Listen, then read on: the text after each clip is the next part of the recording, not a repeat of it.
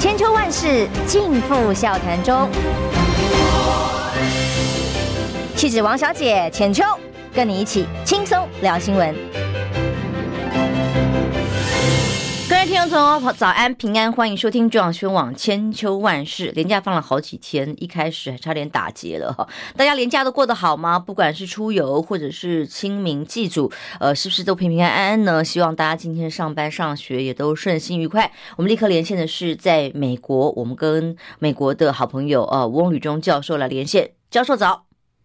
Hello，浅秋姐早安，大家好。是啊，朋友们大家好。是是是，呃，今天大概全台湾现在目前各电视台最关注的消息都是凌晨时分台湾时间了，一点多，呃，终于蔡总统过境 LA，也跟麦卡锡议长见了面。那么双方在见了面了之后，各种内容的推敲哦，可以看得出来行礼如仪，包括了呃讲稿的部分也是照着稿念了哦。那么在会见的规格跟跨党派的议员的会面上面，你在美国观察起来如何看待这一场终于成型的菜卖会？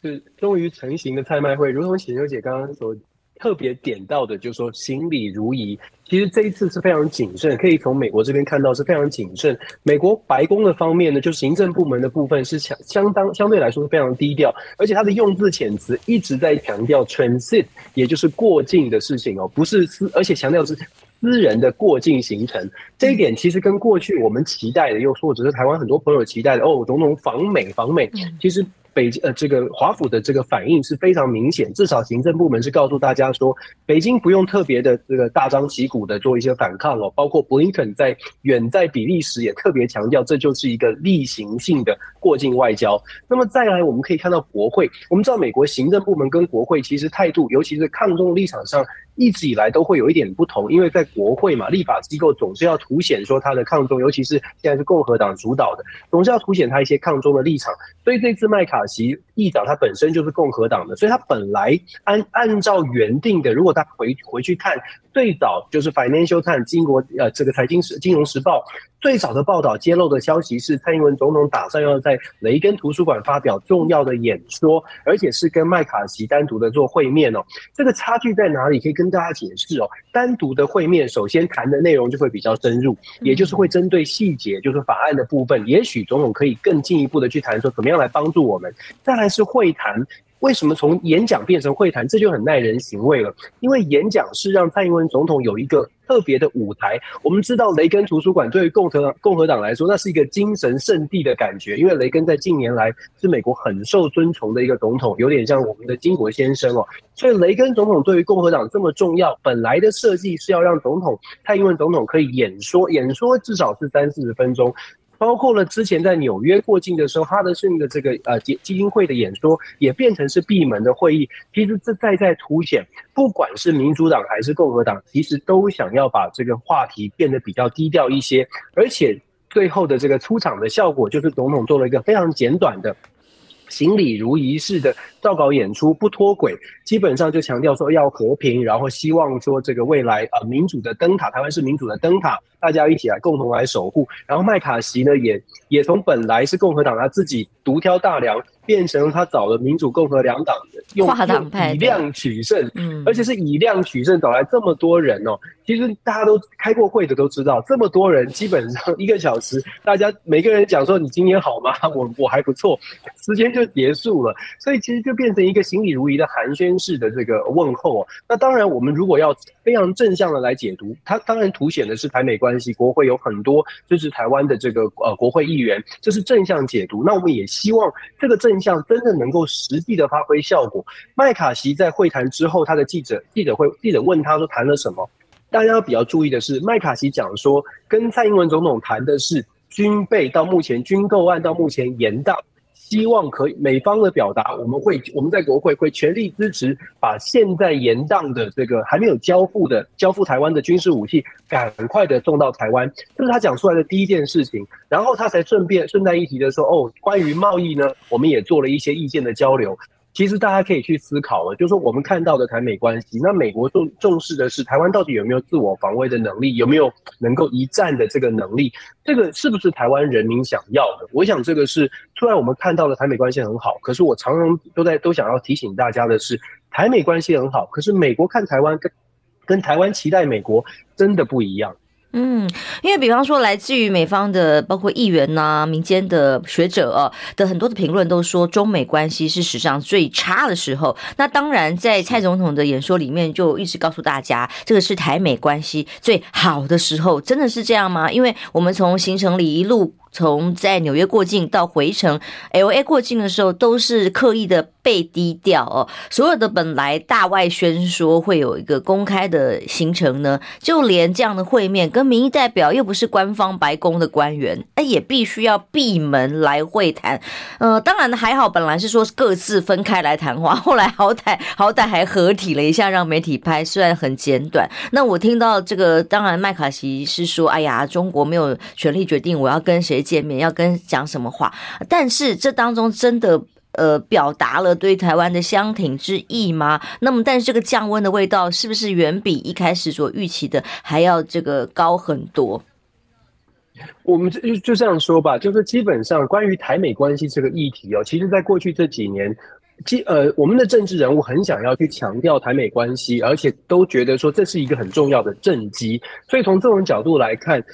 基本上想要低调，不会是从台湾方面所做出的期待，它就是没某种程度是美国说，那我们这次必须低调，所以我们相对来配合。我们从这种逻辑来思考，就知道其实这一次其实是美方来做出这样的一个安排。那美方为什么做这样的安排呢？那我们就必须更看、更来大局的来看中美之间的关系。现在美国遇到的一些挑战，包括美国国内的经济问题，还有美国其实在中东地区，如果大家关注国际事务，就会发现沙乌地阿拉伯、欧佩国家减产这件事情，其实它再再凸显的是美国的影响力可能在全球的局势当中是在稍微往后的，至少大家不会这么的惧怕跟忌惮了。在这种状况之下，中美之间包括了这个美国的这个亚太事务总总管 Campbell 他在上个礼拜也特别讲说，之前呢，拜登政府想要做的所谓的护栏策略，到目前为止没有看到成效，所以拜登政府必须要找到新的沟通的管道、沟通的方式。我们把这个放在一起来看，就会发现，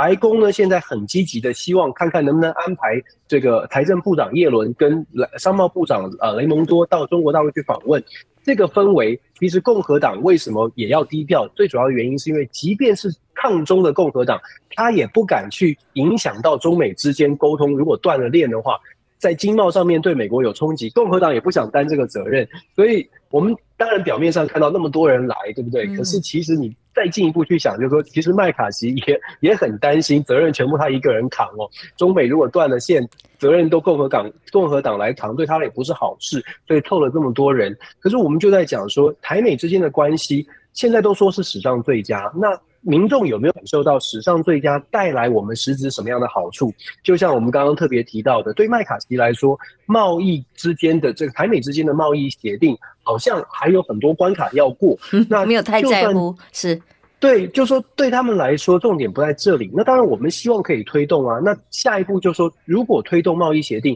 是不是真的可以呃帮帮我们在贸易的谈判桌上为台湾的人民带来更多的好处，我们其实希望的就是美国市场嘛。可是美国现在在全球化的情况之下，他们又不愿意开放市场，怎么来说服？怎么来运用现在总统所说的台美关系史上最佳来敲开美国这块大这个大门？我觉得这是值得努力的。当然，如果可以成功，当当然是对台湾很好啊。问题是，如果如果没迟迟没有成功的话。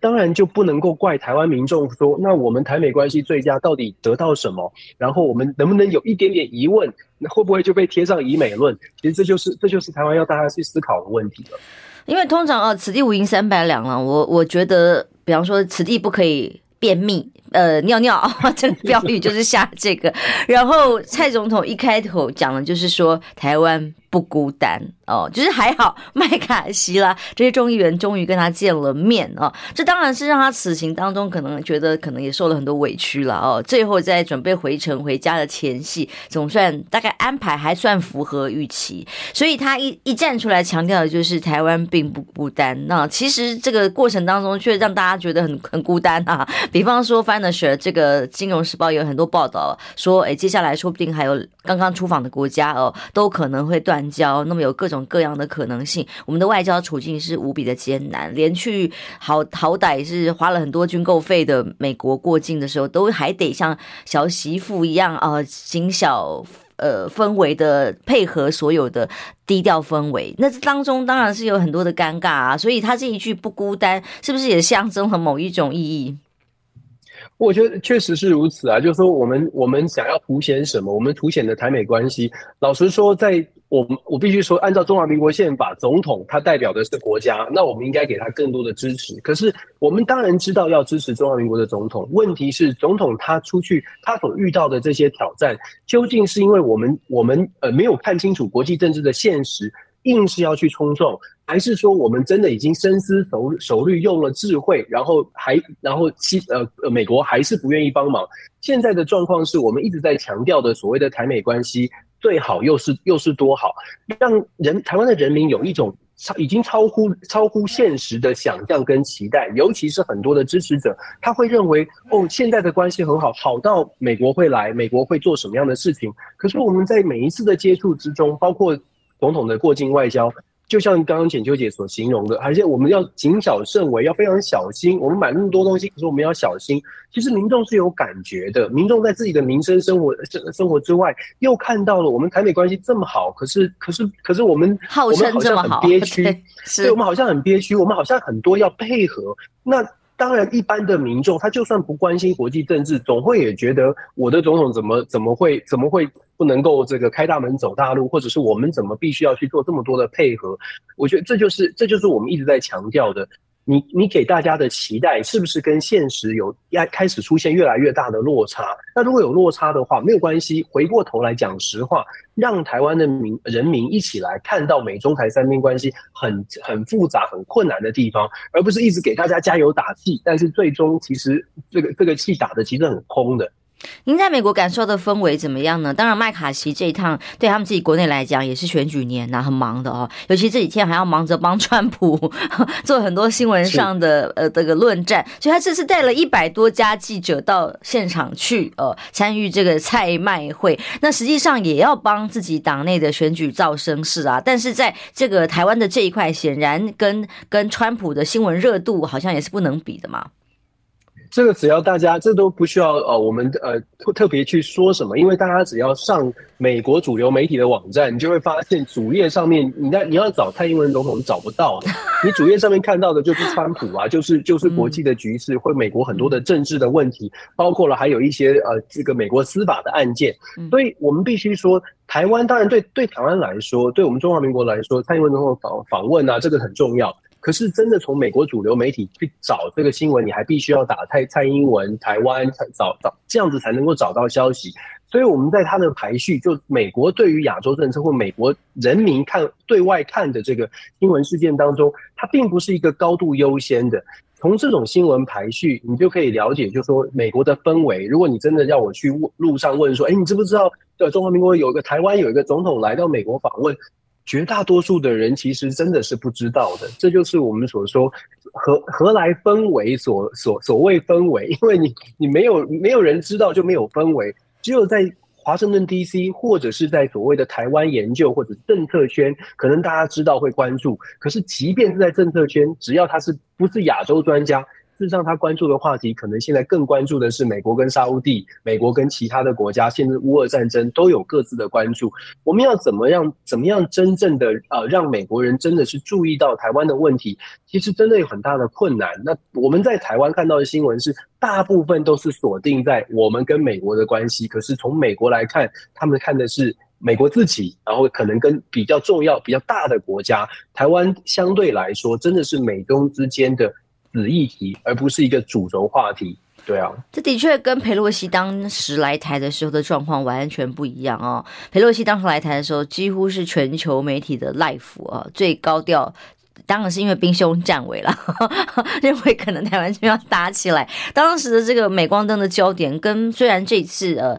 呃，麦卡锡也带了一百多家媒体啊，但他其实自己本身刻意的低调，就已经让新闻事件已经降温了呀。所以呃，我们休息一下回来哦。其实，在美国的侨界呢，当然我们翁教授在在美国跟议员们也都有相当程度的接触以及熟悉了解他们的想法，还有侨界对于这次出访过境到现在为止，怎么来看？呃，一些细节还有评估，整个到底外交上的成果如何？休息一下，马上回来哦。你知道吗？不花一毛钱，听广告就能支持中广新闻。当然，也别忘了订阅我们的 YouTube 频道，开启小铃铛，同时也要按赞分享，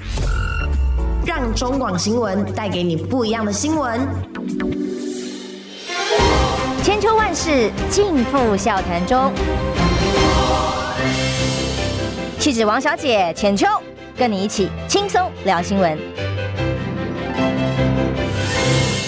现在到八点二十三分，欢迎回来中广新网千秋万事，我是浅秋。今天最新的消息，当然是我们台湾时间凌晨呢，蔡英文总统跟麦卡锡议长见了面，这个是千呼万唤，终于见了面。但是在所有的过程当中呢，呃，包括过境出境啊、这段期间里面，哎，本来的演讲啊、缩水变成了会谈，本来的。主秀吧，哦，就要公开的会面也变成了闭门的会议，这个去程跟回程都是一样的哦。那么，所以如果我们就一一句话来形容这次美方对于台湾蔡总统过境的态度的话，您会怎么形容？一句话，我说低调，低调再低调。真的，基本上你可以这两个字，是真的，真的只能用这两个字。因为就像我刚刚提到的，三个礼拜之前的报道出来的时候是非常高调的，包括麦卡锡办公室，包括整个整个呃，在在华府当中很多的消息在流传。但是后来你就会发现越来越缩，你也不也不太确定说到底是哪里来的压力。但是可以知道的是。白宫部分就已经先定调了，就说在白宫的记者会就已经定调说这是过境，然后跟过去的哎马总统啊前前面李总统陈总统历史上都是一样的，你就会看到白宫已经先定调了，然后包括了新闻发言人，包括了国务卿都出来讲说不用紧张，中国北京不用不用不用这个大动作，这个美国只是按照例行公事来处理，你就会发现呃事实上这一次的访问确实他跟跟呃。本来大家期待的，哇，这是一个不得了了，要定调这个未来民呃这个执政党他在对美论述上面一个重要的演说，但是看起来这场这个舞台是呃是稍微的缩，是真的是缩水了很多了。本来是一场大秀，一个大舞台要搭着，本来了，至少在很多外媒的报道，其实也从来没有从总统府证实过，因为。的确，恐怕连出发前所有的细节，我看这个连总统府都不太有把握，以至于整个行程不断的缩水哦。那么到最后，终于还得好歹面子上还是见了面了哦。但是在谈话当中，诶，我自己个人观察到，我认为其中关键句叫做呃，蔡总统提出来的和平现状哦，台湾政府会努力的维持和平现状这件事情，我看起来似乎也在释放给对岸讯息，呃，也是为。呃，美中关系这次不但讲到了一个中国的这个这个论点来做定调嘛？我觉得比较像是呃，比较不会像是对北京喊话，比较像是像像美国喊话。美国 为什么我 向美国喊话？因为其实在美在美国，尤其在华盛顿 D.C.，现在针对蔡总统现在剩下一年的任期，其实 D.C. 的部分更想要知道二零二四年之后台湾的走向。那我们也就知道，现在的执政党是赖清德副总统即将要扛扛起大旗。当然，在野阵营现在还在稍微的混乱一些。可是赖清德副总统长期以来他的所谓的务实台独的路线。在美国确实有很多的问号，这也是为什么我们会说，为什么要主打所谓的和平，强调民进党执政事实上是和平保证。当然，这是民党的说法，执政党必须要这样强调。可是，就像我说的，我觉得这样的论述并不是真正的说给北京看，因为其实两岸之间的关系过去这几年看了七年了。所以其实是说给现在，尤其是论述给现在的华府的这些国会议员，放心，民进党执政接下来就算不是蔡总统，这个路线也会维持。所以特别强调，过去七年是可以和平的，在跟美国强力的配合之下可以和平，未来也请美国继续这样配合，我们会继续的和平。就是如果在看最近呃，在美国包括了这个智库啊。呃就是帮助台湾的这个智库的投书都在论述同样的论述，就是和平。执政党带给台湾的是和平，蔡英文总统带来的是一个稳定的力量，不断不断的在告诉美方的决策圈，请放心，现在的执政党在台湾的执政党绝对第一不轻松，第二绝对是可以带来和平。只要美国继续支持这条路线，就会持续。那当然，这也这也抓准了一个重点，就是说在，在在美国大部分的国会议员其实对于台湾的了解是非常有限的。虽然大家都一直看到美国很多的挺台议员，可是我必须说，我们真实接触之后，你会发现他们有很好的善心，想要接触台湾，但是真的没有时间去了解台湾。这一点我们也很直白的说明。所以我会说，选秋姐讲到的这个呃蔡英文总统的论述，讲到和平，其实是比较是说给美方来听的。哦，所以不是，也不是跟对岸喊话了，因为因为这个时候也在进行相关的军演的过程当中。呃，您怎么看待？当然，翁理忠教授人在美国长期的做观察哦，在侨界的部分，台湾有各种传闻纷纷，嗯，包括民进党的这个立委王定宇跳出来说：“哎呀，很多的所谓广告哦，刊登反蔡的这个广告是。”被挂名的侨界的代表，哎，是是被冒用的 哦，等等。那但是也有很多，哎，说是呃，明明就是去去支持的，然后有反正各种不同的声音啦，就是哎呀，谁冒谁的名，然后到底支持还是反对？但其实整个侨界对于蔡总统过境的这个反应又是如何呢？又有没有什么被强迫去动员等等这种现象？你有观察到呢？其实侨在美国所谓的侨界哦，它当然你可以想象的，就像跟台在台湾看到的，大概就可以分成大概统独或者是蓝绿两个光谱是不一样的。所以在侨界也很清楚的是，有支持的也有反对者。那每一次其实不只是蔡总统，以前的马总统、陈总统，只要是过境，在饭店外面，我们自己都亲身经历过参与侨宴的时候，外面真的就是有有不同阵营的人就会出来，很热闹的，就是敲锣打鼓哦。反正如果是蓝营执政，外面就一大堆的绿旗；这绿营执政，外面就一大堆的国民中华民国国旗。这是一个很很很很特别的，这当然这是侨界的一个现象，所以大家也不用在侨界，其实大家没有特别意外，这是一个很正常的现象。那至于说刊登广告啊、表达意见，在美国是自由的社会，那不管他是来自于中国大陆的所谓的华侨朋友，还是来自台湾的不同阵营。或者是所谓的这个支持台湾独立的阵营，其实每一次的总统不任历任总统来，他们都会尽可能的去表达他的意见，因为这是一个难得可以有比较多媒体曝光的机会，所以让他们的论述可以发扬出来，这是总统每一任总统过境的时候都会去努力的，这这是我们只能说这是很正常的。哦，好，因为就外媒的角度来看了，那 BBC 来看台湾这一次的菜卖会哦，它的形容词是说让台湾陷入了危险的三角恋。这个过去也是韩国瑜形容美中台关系就像这个谈恋爱一样啊，千万不可以跟另外两个走太近。这个所谓的多边呃政治的关系，那么这一次 BBC 所谓的危险的三角恋，算是危机解除了吗？到目前为止哦，以这个。不违背违背过去的常态，呃，也不违背往例，那么已经也低调低调再低调了呀，这样子是代表符合美国利益了吗？那么中美关系被称为最坏的时刻要过去了吗？是不是接下来才有机会他们两国也可以再度的展开谈话？我觉得短期之内，就是这针对这一次的所谓的蔡总统过境见了议长的这件事情，在军事上面的反应可能会。呃，不不可能不会像上一次和那个呃众议院前议长裴洛西到到台湾来的这么的剧烈。可是因为现在中美关系真的就是史上可能是非常谷底的时候，所以中方的反制其实从上个礼拜就已经开始了，针对经济科技，尤其是像对美光采取更多的安全查核，这只是第一步哦。所以我们看到的是，不能只看所谓的飞机也呃绕来绕去。老实说哦，军事演习飞机绕来绕去那是短期的效应，就是短期会有通。会有点紧张，可是真正冲击的，要特别担心的是经济上面的冲击。因为譬如说，我们在呃在在台湾，大家过去感受到，比如说农产品的进销啦，或什么，这是有长期影响的。那现在北京当局可采取的策略，它可能是甚至是跟中美之间，就是对美国采取一些相对应的反制措施，两败俱伤。事实上，对于经济上面的冲击是大的。那当然，尤其是关于我们的半导体产业、科技产业哦。中呃，北京做的一些反制的措施，它影响的是美国的科技业，美国的科技业也会影响台湾的科技业，所以我们说，像这样的一个拜访造成的后续的冲击，如果不是在军事上，在经济上的话，可能它的冲击反而是更长期的。这个是呃对我们的影响反而更重，这是要去这真的要去长期来思考。呃，放鞭炮放得很开心啊，就是很很很高兴啊，大家都很很愉快，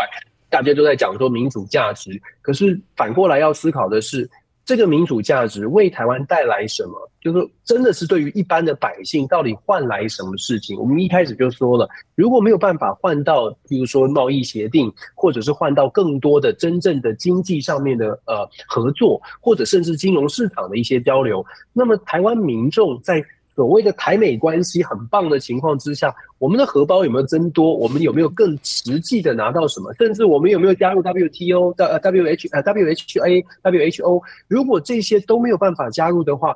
有的时候你真的真的要想一想，所谓的台美关系史上最佳，就是得得到一个牌匾，然后什么都没有。有啊，换来更多的军购订单呢、啊，哦，甚至是兵凶战危，啊、这，这，这，这是真的吧？对，有更多的武器可以用了，对。呃，可是也不见得是我们要的武器，或是我们 需要的武器，这才是最尴尬的地方哦。所以，如果我们总结这一趟啊，蔡总统，当然还有有一些学者，比方说左正东左正东教授就认为，说不定。哎，还这可能不是结束，说不定毕业旅行还有呢哦，说不定下半年还会有什么去国会演讲这种机会，好像越来越从这次的成果就已经知道几乎是不可能哦。但至少是不是还有机会还很难说。哎，这这一趟总算要接近尾声了，马上就要回国了。如果整体哦，从出访期间到友邦啦哦出。过境从 LA 呃纽约整个城整体的观察来讲，您会给这一趟蔡总统的外交出访哦，给怎么样的评价？要给评价，我觉得这就是一场有成果吗？我觉得这就。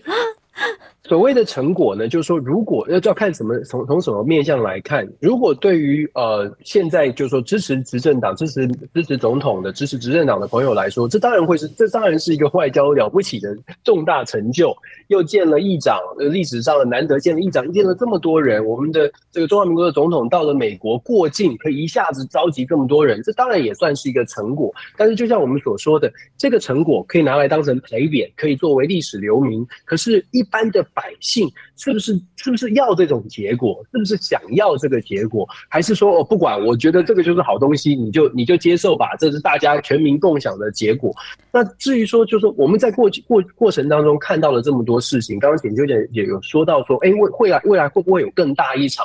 我必须说，如果美中之间的关系现在按照拜登总统想要更低调来处理这次的过境外交。短期之内，中美之间会非常期待的。我刚刚说过，想要找到一个沟通的管道，建立一个新的沟通的桥梁。如果建立沟通的桥梁成功了，那当然后续要什么大厂的就比较困难。可是我们也必须说，最坏的情况是中美之间真的撕破脸。拜登在二零二四年想要竞选连任，然后又没有办法能够建立沟通管道。那么为了选举，有可能操作的就是，那我们撕破脸，我们撕破脸。那既然撕破脸，台湾，我们把中华民国的总统蔡英文邀请到我们国会来进行演说，这就是一个很好的一个政治的 政治的表演。这样子，这个就是大家就是中美撕破脸之后的结果。可是，就像我们所说的，中美撕破脸之后，把台湾拿出来做一个讨论，我们自己的主动权其实是很少的。其实我们一直在看台湾在所谓的台美关系良好的这个论述之下，到底有多少是台湾自己就说自己觉得说，哎，我要好，我要不好。我们没有太多的主动权，都是中美之间有什么样的交锋，美国觉得现在应该把台湾的地位提升一些，或者美国觉得应该把台湾放在旁边一点。美国中跟中国要对话的时候，诶，我们就希望台湾的好朋友低调一些啊，大概最好都不要说说什么话。美国跟中国紧张的时候，赶快把台湾就拿出来，我们来作为一个很重要的，我们要力挺台湾。这个是不是一种以美论？我必须说，这就是国际政治的现实。如果不愿意去看国际政治的现实，只是说，哎呀，你提出这个就是在怀疑，不是的。我们如果不愿意看现实，我们真的是不知道台湾应该下一步怎么走。台湾的人民也有可能就是活在泡泡里面。我一直在强调，不要让台湾人民活在泡泡里面。好东西跟大家分享，那你得拿出真的好东西，真的不要一块牌匾，没有人要那一块牌匾的。就是一个工具了哦，但但也要有它的价值，人家才会瞧得起你，才会拿来运用嘛哦。那如果就另外一个角度来讲，这个同个时间也要回国的是马英九前总统到中国大陆去的访问呢，这一次刚好相反哦，跟蔡总统处处受到限制，被低调低调再低调。哦，马先生几乎是这个完全像放脱了缰的野马哦，要说什么都说什么哦，完全没有任何的限制，甚至连两岸的宪法中华。民国这个一开始被说你不敢讲，你丘里姆嘎利姆嘎贡，像不只是讲好讲满了，总统各种头衔跟这个历史的诠释，几乎是在中国大陆完全没有限制。那么在美方怎么看待呢？当然我们都看到了，在中国大陆上面，我好像是像网红一样的一个存在，一好多这个当地的民众这个追着他跑，有点追星的程度了。但美方呢，尤其是你在国会这边接触这么多。美方会怎么看待在马先生中国行的部分？这我就必须说，就是也是挺无奈的，因为我们看到的，如果我们希望两岸和平，我们觉得马英九前总统这一次就像浅秋节浅秋节所形容脱缰的野马，就是我们很很难想象，大家觉得温良恭俭让的马前总统到了那边之后，中华民国我国总统我国宪法这些话，如果是一般的人打出来，可能都会被消音，但是马总统就是说了。那这他说了这些话之后呢？但这当然当然，在台湾的朋友会说，哎，这个有有有所突破。只不过不同不同的支持者就会说，哎，就对他很多的批评。我必须说，在美国，在外国媒体的眼中啊，对马总统的这次的行程，并没有被并没有被呃受到很多的关注。有一部分的原因是因为呃，现在的整个全球对于中国的态度是比较负面的，尤其是现在美国华府对于所谓所谓的抗中的氛围是蛮高涨的。所以，如果你看美国的主流媒体，蛮多就说，虽然是定力客观，可是你还是可以看得出来，就是认为说马前总统他是比较倾倾向中国的，他是讲到，甚甚至还有文章特别讲说，哦，他讲掉，他讲的是两岸都是中国人，有一些比较负面的评语。那这也跟长期以来就是说。呃，现在在台湾有一个有一个在华府的一个论述是，在台湾的民主阵营，在台湾的守护台湾，只有现在的执政党才是真正的，就是说守护台湾民主，而且守护守护这个这个国国家朝向比较独立自主的方向前进。这个论述啊，其实已经操作了蛮久的时间。那我觉得马前总统这一次的突破，事实上如果说没有。就如果说有办法能够继续的延延续，也就是中华民国的存在这个论述，如果可以，如果可以有人，就是包括了二零二四的总统候选人，能够继续承接下去的话，而且得到台湾人民的认可。台到台湾人民至少支持有一定程度的话，其实是反过来可以去跟呃华府跟美国去做沟通，就是说台湾的人民，如果你尊重民主制度，台湾人民有这么大的比例是希望两岸和平，而且是强调所谓的中华民国，这个时候呃，我觉得在在华府的这个风向或者在华府的认知，才会重新去思考，哎，怎么跟过去这几年我们收到的讯息不太一样？我特别要讲的就是说。这过去这段时间，这好几已经好几年了，一直都在一直在出现的氛围，就是台湾只有一个民主政党。那这是怎么样的操作？我觉得这当然自己在野阵营也没有一个完整的论述，这自己也要怪怪一下自己。可是我也必须说，这个这个论述呢，当当你在美国听到的时候，我也常常就是做一些反驳。我说，台湾是民主的国家，当然他选他的政党都是自由民主的，否则人民不会选他们的。所以这个这个怎么样来做一个论述？我觉得这也是未来就是在野现在的在野阵营，未来是不知道会不会在野或执政，但是都必须要去跟必须跟全世界去做论述，在台湾没有所谓的非民主政党。这个标签 必须慢慢把它撕掉才行。对啊，所以这一趟马前总统到中国大陆的。此行所代表的，两岸之间一种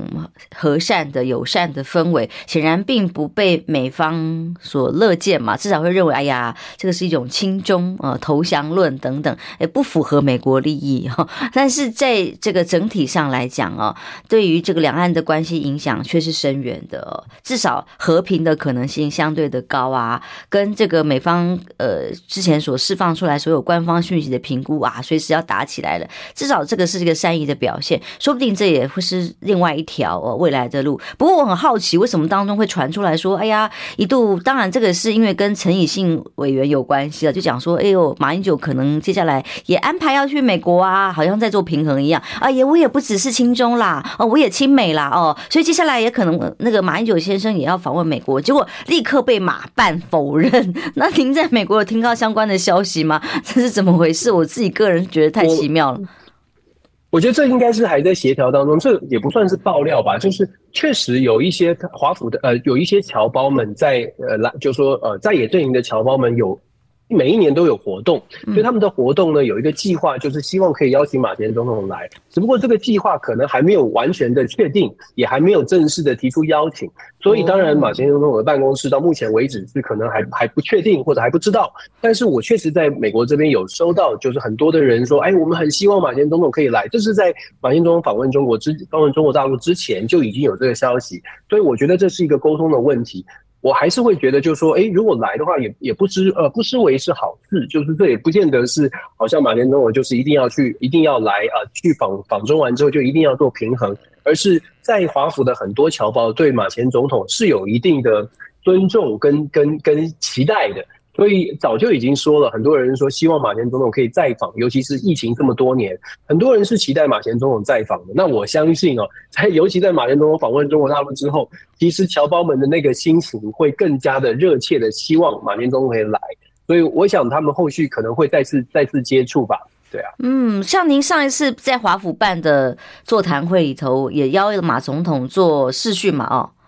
是是。哦，我邀请马英马马英九总统跟这个普瑞泽先生做视讯，效果也非常好啊，大家非常的高兴的，就说在场的侨胞，所以我特别会特别特别强调说，其实在美国很多的呃热爱台湾、热爱中华民国的侨胞们，对于马前总统有一定的期待，这也是为什么会说呃，您刚刚讲到陈以信委员办公室，其实很多人有传递出这个呃消息，就是在。总统马前总统访问中国大陆之前，就已经有人说好希望，好希望他可以再来演说，因为我们知道马云总统他毕竟就是不管对他的评价如何，但是他确实学可以说是学富五车，也很能演讲的人哦，所以很多人是期待他来再跟他讲讲课、讲讲话，确实有这样的期待了。嗯，这的确是值得观察后续了。但无论如何，呃，这次双英出访，马上验收结果时间真的是到了，双一起明天就要明天就要回国了哦。诶，所以在这趟的行程里头，也各自展现了不一样的空间。只是我相信蔡总统应该是此行勉强达标哦，但恐怕也不如预期这么风风光光。我们休息一下，回来更多的议题来跟翁宇中教授聊。马上回来，听不够吗？快上各大 Podcast 平台搜寻中广新闻网新闻，还有精彩节目都准时推送给您，带您听不一样的新闻。中广新闻，千秋万世尽付笑谈中。气质王小姐浅秋，跟你一起轻松聊新闻。时间来到八点四十五分，我们目前连线的是人在美国的翁宇中教授的，他非常近距离的帮我们做了一些观察，观察蔡总统在过境 LA 准备要回国前夕，哎，这一趟美国行最后啦，最后最后这一段可以代表他此行的一些意义哦，跟象征。前一段我们谈到了蛮多被低调的过程，那也有一些努力的空间。最后自己个人实在是非常好奇，所以还是想跟翁教授聊一下川普。太特别了，真的，我自己很难想象台美国选民的这个这个风格哦。如果在台湾有一个前总统被起诉了十几项的罪，哎，十几项嘛的罪名的时候，民调怎么可怎么可能还往上？可是偏偏川普被起诉之后，继续民调哇，反而往上窜升，在称霸，很好特别哦，美国的选民。那这这当然这当然会上升的，尤其上升的就是共和党的，因为这是司法迫害啊，啊真的是迫害吗？这个是摆明了，这摆明了就是共和党在共和党在强调的，这就是一个司法迫害。你看，这是史美国史上第一个被刑事起诉的总统，嗯、然后又要大大费周章的让他飞回纽约。事实上，对共和党、民主党双方都觉得是可以操作的。对于川普来说，你不要看他被被起诉哦，他可以大喊无罪，而且他。他有一个这么好的舞台，飞到纽约，他已经宣宣布要参加这个二零二四的初选，要要投身选举，给他一个这么大的舞台，去强调跟共和党的支持者强调这是司法迫害。你看拜登政府多么的荒腔走板，居然拿司法来害我，居然是说什么我律师封口费的问题。相对来说，他会说：“哎，这是个小问题。你看，提高到政治的层次，就是要当意图使人不当选。所以，川普的民调在共和党内是啪一下子瞬间的拉高。”一般的美国民众就一呃整体来说，当然会觉得，诶，川普好像形象受损。可是我们也必须要了解，因为美国它的投票率整体来说并不是太高，所以政治人物都很清楚，你只要能够抓紧这些死忠的，把这些党派立场比历史比较强烈的人呢，都能够推到这个投票所去，你就有机会能够胜选啦。你不用说服所有的人，这些回答说我不喜欢川普，我觉得他有罪的人，不见得会去投票，但是觉得我被司法破坏的人一定会去投票。而且你看这个媒体的操作，就觉得有时候也觉得台湾真的是民主先锋哦，因为你看这个呃，川普在纽约做的这个进进法院之前做的那个举举手那个动作，突然让我联想。就像那个联想，插一个手铐就觉得是完全一样的情，这个这个 情景了。所以你就可以想象到那种共和党支持者的那种那种同仇敌忾一下子飙高。那他这个拉开跟呃共和党内其他候选人的这个差距呢，呃，现在是越拉的很明显。不过我会觉得说，这可能是一个比较短期的效应。这个司法的审判，它能够支可以可以撑多久？可以聊多久？那美国的正式的共和党，譬如说两党的初选，大概在今年的下半年会陆续的登场。那所以从从现在大概在四月份，要能够撑到八月、九月、十月，要撑至少半年的时间。这个后续的效应能不能继续让川普保持领先？尤其是其实现在佛罗里达州的那个州长 DeSantis，他真的是年轻，然后又是一个标准的美国白人家庭该有的形象。呃，这个呃老太太很漂亮，小孩子还看起来很也也很也很可爱，然后又是又是样板美国家庭，嗯，然后自己又四十几岁，非常精力充沛，这种候选人，这种挑战者，对川普来说压力也是不小的，所以时间拉得更长一些，川普这个司法的争议再过一段时间，是不是还能够维持这个效应？我觉得川普还有一些挑战要走，不过我相信川普现在这一波操作。他会操作的很大的，我真的很难想象，因为可能是在呃案件的采取的司法动作的比例原则啦，例如封口费这些也没有必要采取这么大的司法动作等等。但是如果你想想看，是在台湾，你某一个候选人是跟风暴女什么的 扯了一大堆绯闻啊、八卦啊，民调还可以攀升到变成这个另外一个候选人的两倍以上，因为有这些诉讼产生，这实在是太神奇了哦！美国选民对于这些绯闻不是很在乎吗？还是觉得那是？呃，川普本来就有的风格，没有，我不是要帮美国选民讲话。之前纠结台湾有很多政治人物也有绯闻，还是一样活到很好。现在民进党的就还还是可以啊，但是国国民党的就完了。所以共和党也一样啊，共和党就可以啊。哦，真的太特别了，川普就可以，因为本身就是一直这样上来的嘛。就是很会很会呃塑造这个这个媒体的声量，所以风暴女这种这种声量也没有关系，有就是好事，真是太特别了。因为我在这个美国有一些台台企业家或者是学者的观察，我所认识的一些比较呃呃我我认识的熟悉的企业产业面的朋友们，其实都很害怕 害怕川普再度回归哦。但是看起来现在真的成为共和党的候选人的可能性非常高吧？是有的，但是我还是会觉得这个要等我我我认为 DeSantis 确实也是来势汹汹，因为他他就是年轻版的川普，然后又少一些争议，所以 DeSantis 真的上了辩论舞台之后，或许他有他的这个后后后这个后发先至的可能性哦。那其实更重要的是拜登自己的表现啦，因为我们知道他年纪真的比较大，嗯，所以其实对拜登来说，他可能会比较想要遇到川普，不想遇到 DeSantis，因为。这这这，拜登要选的时候是八十二岁哦，到二零二四，其实他会到八十四、八十二岁的年纪，选民也会问：八十二岁再当，要做到八十六岁行不行？然后再加上我们说了刚刚一开始所说的所谓的国全球的国际的局势这么的混乱，美国看起来有一些影响力可能要受到蛮大的挑战，那这会不会让美国人民有有有有一些不同的想法，然后再加上你看最近的油价，因为 OPEC 减产，油价会上升。暑假到了，美国都要出游，美国开车出游，那油价上升，大家又要开始骂了。骂的是谁？骂的就是拜登哦。这个时候，川普会跳出来讲说：“你看，如果是我的话，绝对不会有这种事。”哦，那真的很有效的。对于一般美一真的，一般美国民众不关注政治，他会说油价上涨了，我就不爽。真的，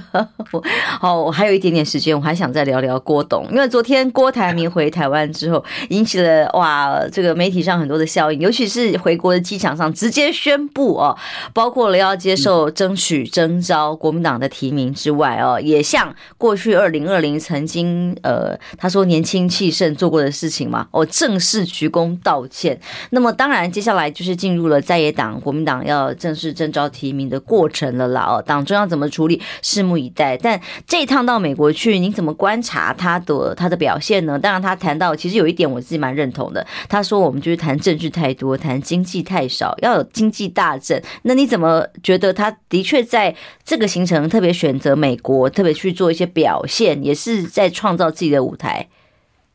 确实就是创造自己的舞台。郭董这次的访问感觉起来是比较仓促决定的，那当然就是希望可以透过美国这个平台，把他的优势呈现出来。我其实，在郭董访问的第一，就是第一站在华府的时候，我就飞到华府去跟他，呃，就见到他，见到面了吗？而且也真的。见到面，而且我真的问了第一个问题，我问他的问题，后来都在媒体有呃有播放了，就是领导人的特质应该是什么？我不知道是不是因此让郭台郭郭董觉得，诶，那就是我嘛。但是重点是在于说，其实郭董抛出来的议题确实是值得大家去思考的。所谓的科技经济，台湾的未来的主轴会是什么？那只是说他抛出这个议题之后，大家共同思考。我觉得他昨天的这个反国的记者会，我想我相信大家看到都会觉得，哎，这这一次的表现跟过去来说，真是算是很不错的铺陈哦。那当然，这有有就是有特别安排，也下定下了决心。那重点其实除了台湾的经济科科技的未来之外，还有一个重点，其实更重要的是他讲的是团结啊，就是初选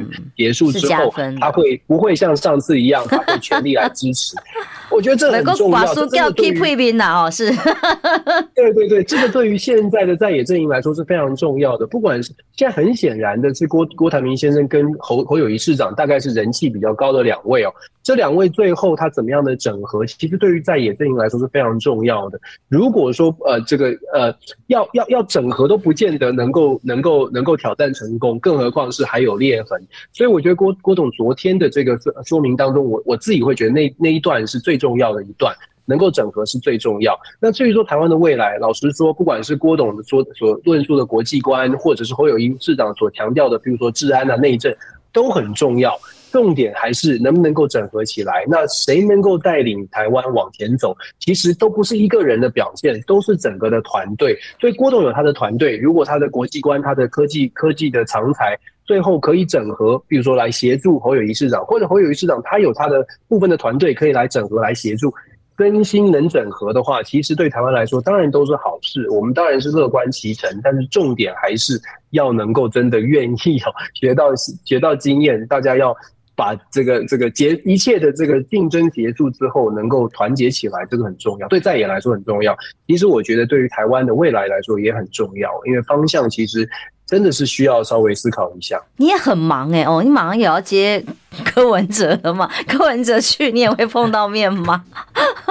我们我们现在是我我的我的我的智库是和平智库，对于台湾的未来的和平，我都很想要尽尽一份力。所谓的尽一份力，就是至少把我在华府这一两这几年来做所做的观察，很公平的跟。现在对我，我觉得还是朝朝向和平方向的朋友们都去做分享，所以我很乐意跟大家分享所有的资讯，让大家知道说你在华府有一些话不能说，所谓的不能说，就是说你去触碰到，你可能不知道在这里有什么地雷，我是我我尽可能的让。我觉得还不错的好人都都不要去踩到这个地雷，因为我我我我觉得我觉得台湾的就是中华民国的未来是每个人都可以去做一点努力的。那我我我能做的努力就是告诉大家说，哎，我们在这边近身的观察，观察到美国美国的国会他们针对什么议题会特别的重视。那你要做论述的时候，要针对这些议题来做，这个是我能够做的贡献。所以不管是郭董啊，不管是柯柯批或者是未来的另外侯市长什么的，我。都我真心觉得大家必须要必须要好好的想一想哦，就说乡人为国，这个国当然是中华民国。对我来说，嗯，未来的侯市长，你刚刚已经点到了，未来也可能有访美型。要要要要逼我挖坑给你跳吗？是，我一一定，我只能说一定会，这是正常的嘛，这是正常的推论嘛，一定会，一定会。是是是，的确哦，在这个所有的这个领袖们出访的过程当中，都代表着某一些讯息。这释放出来的讯息，包括自己本身是不是国际化呢？是不是有足够跟国际上对话的能力哦？其实都展现了蛮多高度的考验呐、啊。嗯、那无论如何，今天蔡总统。也展现了他自己的高度哦，无论这个叫高度是不是符合大家的期待，那么也谢谢今天翁旅中教授跟我们分享跟观察，非常的专业而且非常的客观，谢谢你哦，平安健康，也祝福大家都平安健康。谢谢。